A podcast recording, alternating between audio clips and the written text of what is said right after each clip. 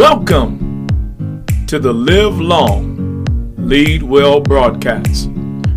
I'm Dr. Mark Jones, and today I'm going to help you to get money off of your mind. Stay tuned for today's powerful, powerful discussion.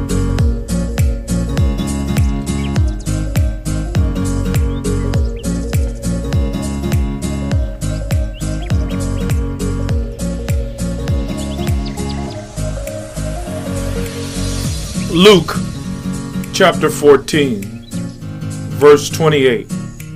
For which of you, intending to build a tower, sit it not down first, and consider the cost, whether he have sufficient to finish it?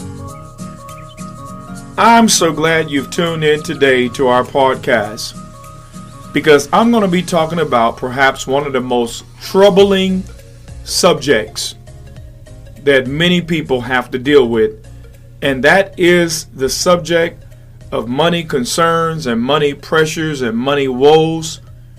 I want to help you to get money off of your mind.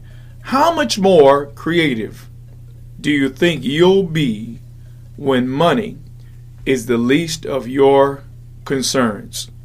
Listen, for the last 20 six years, I've experienced what it feels like to be debt free, without lack, having no needs, having no uh, desires that are unmet. My wife and I are not yet 50 and uh, we're mortgage free. You know, we're just enjoying our lives and spending our time serving the developmental needs of the body of Christ ministering to those to whom we are assigned, and living a life that I believe God has purposed for us to live. Now, I've got to tell you that that's not by accident. Uh, all of these realities that I've just mentioned to you are the result of looking into the Word of God, understanding what the will of the Lord is, and then putting into practice the things that will help to create the kind of lifestyle that I've just mentioned. Now, I want to start with perhaps one of the most fundamental aspects of setting your financial life and your financial house in order. And it really comes from Luke chapter 14, verse 28, where we just read uh, Who builds a tower without first sitting down and considering the cost, whether he has sufficient enough to finish it? You know, there are so many people that have no plan for financial success. And the way that you know they have no plan is because there is no budget. There's no system for managing their income versus their expenses. I want you to think about it. Imagine if your job managed their resources the way you manage your resources at home. Would you still be employed? Imagine if your church managed the resources the way that you still manage your resources at home. Would the church be open for worship?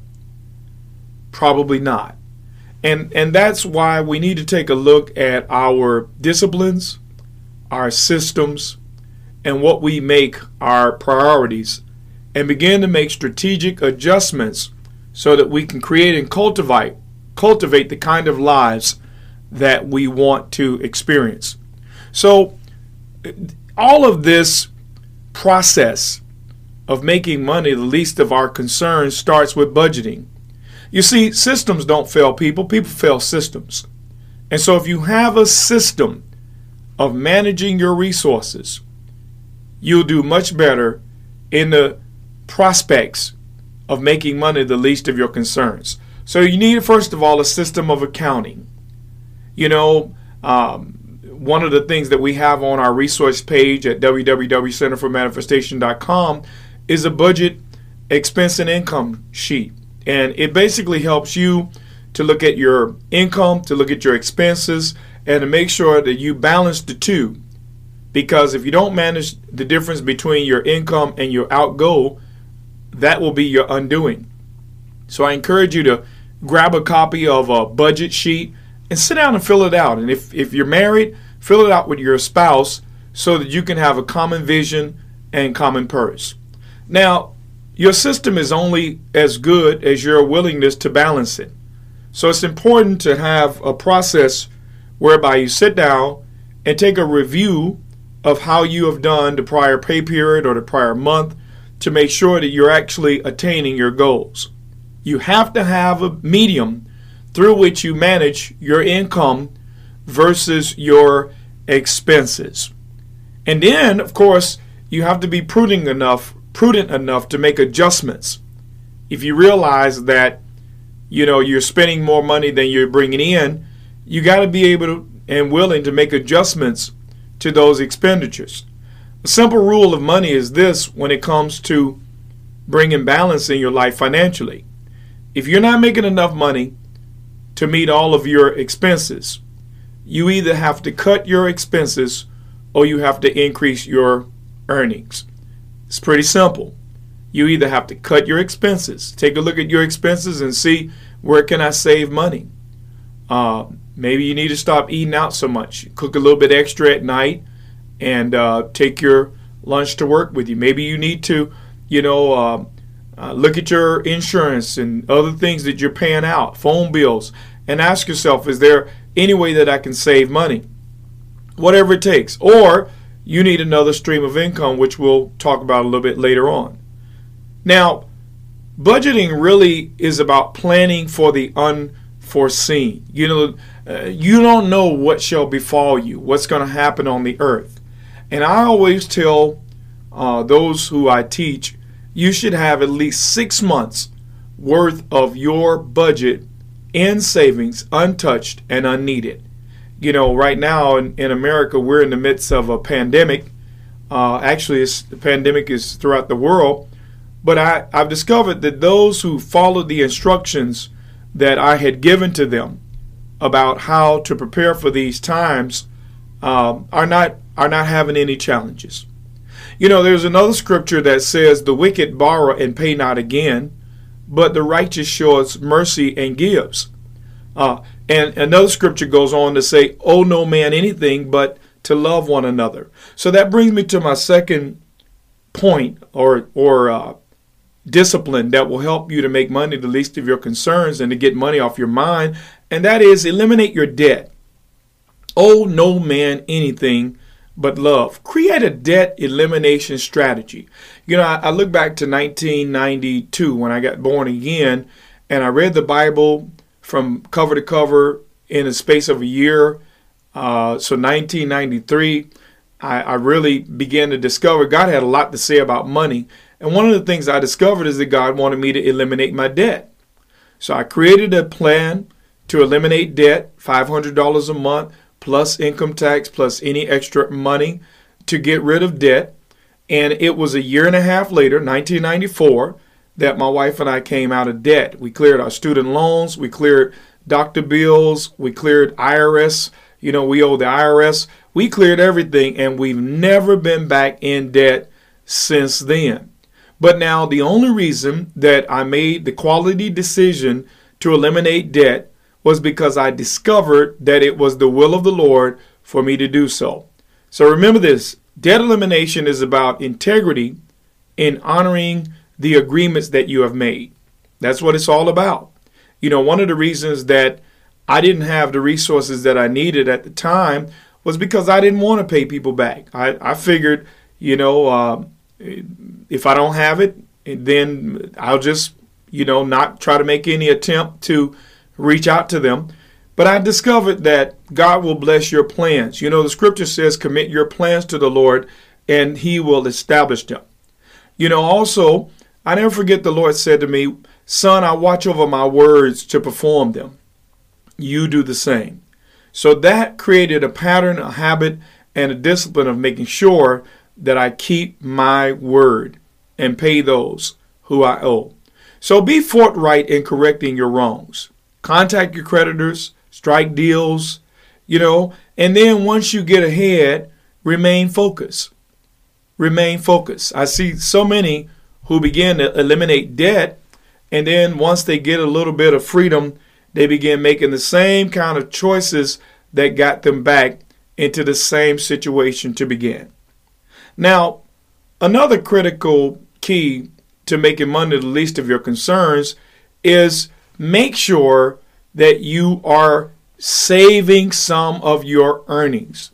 A portion of all of your earnings belong to you.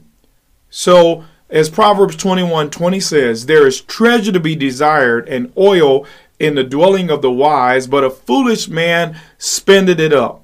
Think about that.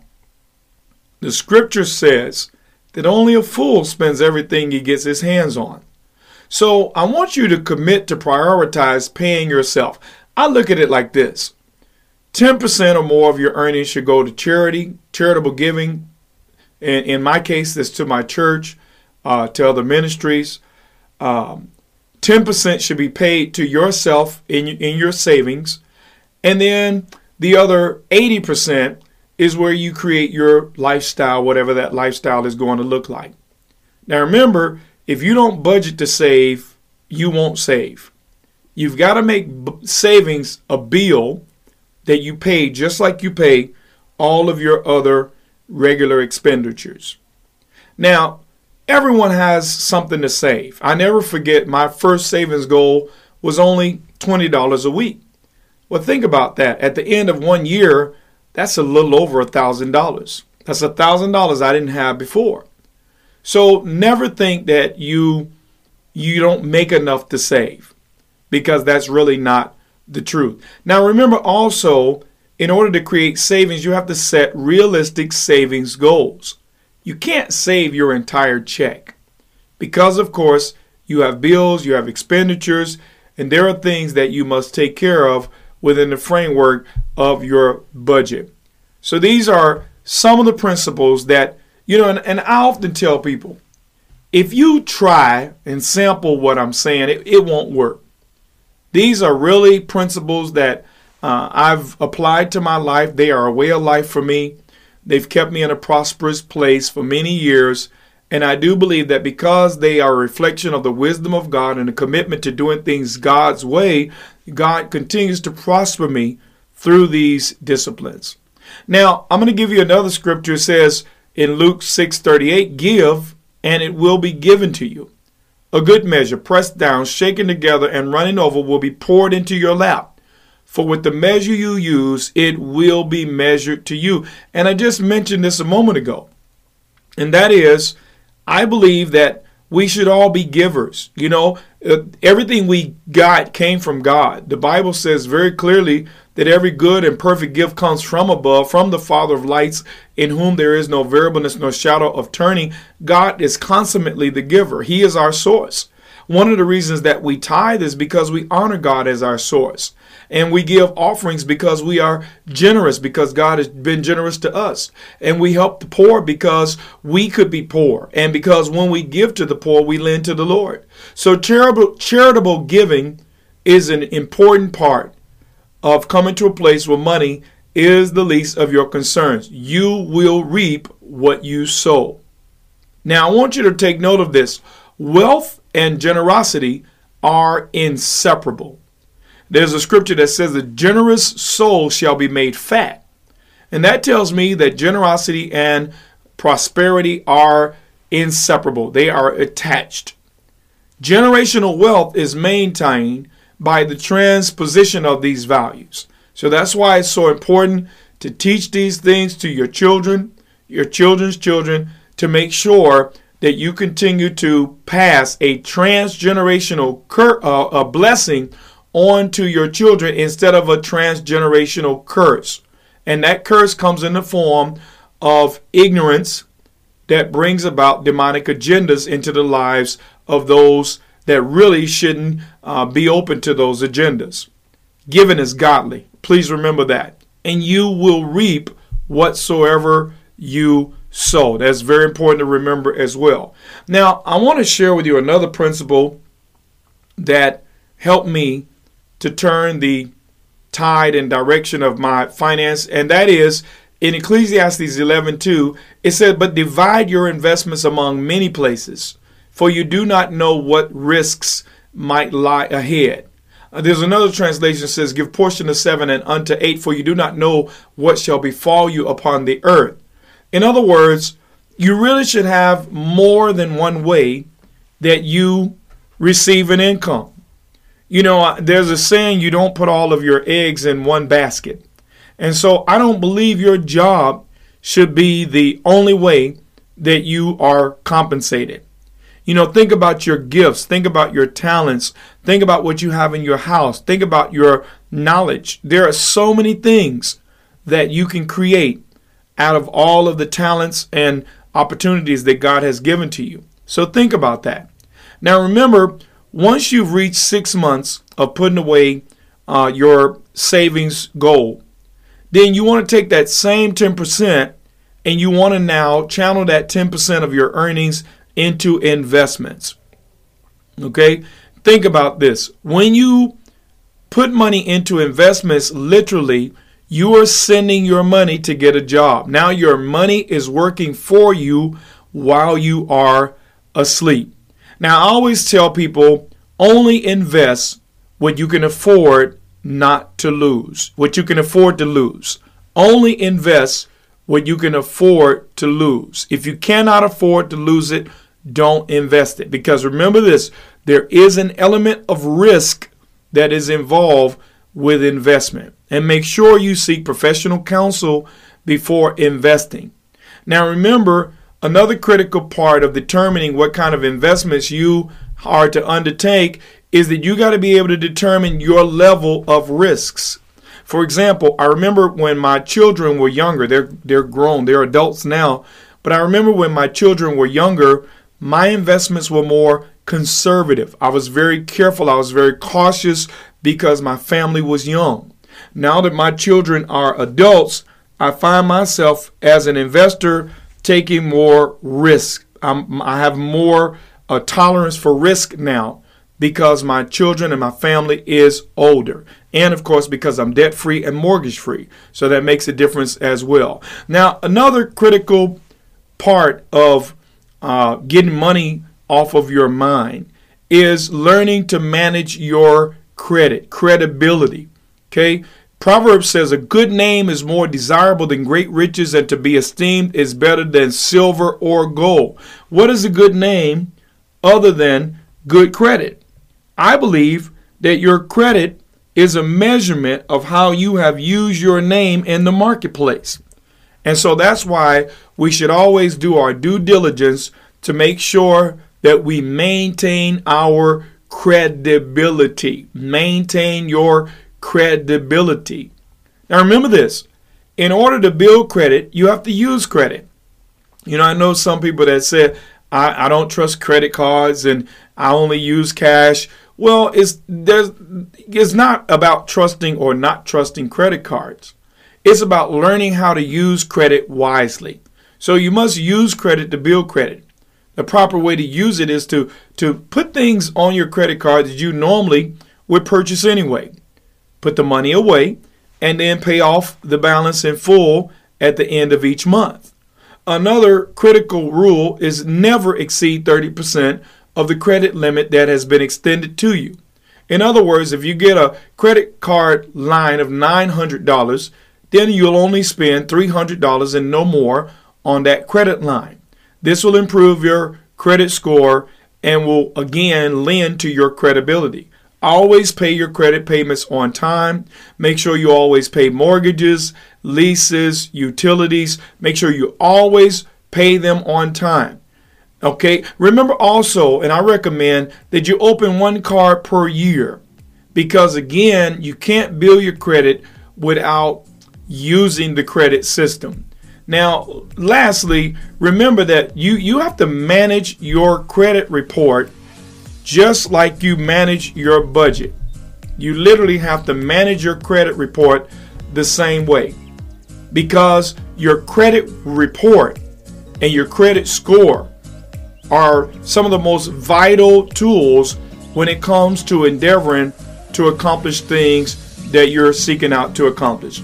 Listen, I brought forth this instruction today because I want you to learn how to get money off of your mind. Your most creative self is on the other side of your monetary concerns. I know that you have been encouraged by today's discussion. Once again, if you're interested in getting Dr. Mark Jones to be a part of your next event, reach out to us at 888 538 3577. You can also check me out on www.centerformanifestation.com. You can find out my contact information there. I also want to remind you that we have companion resources on Amazon.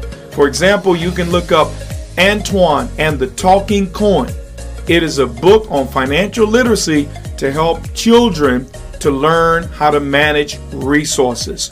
Until we meet next time, would you live long and lead well?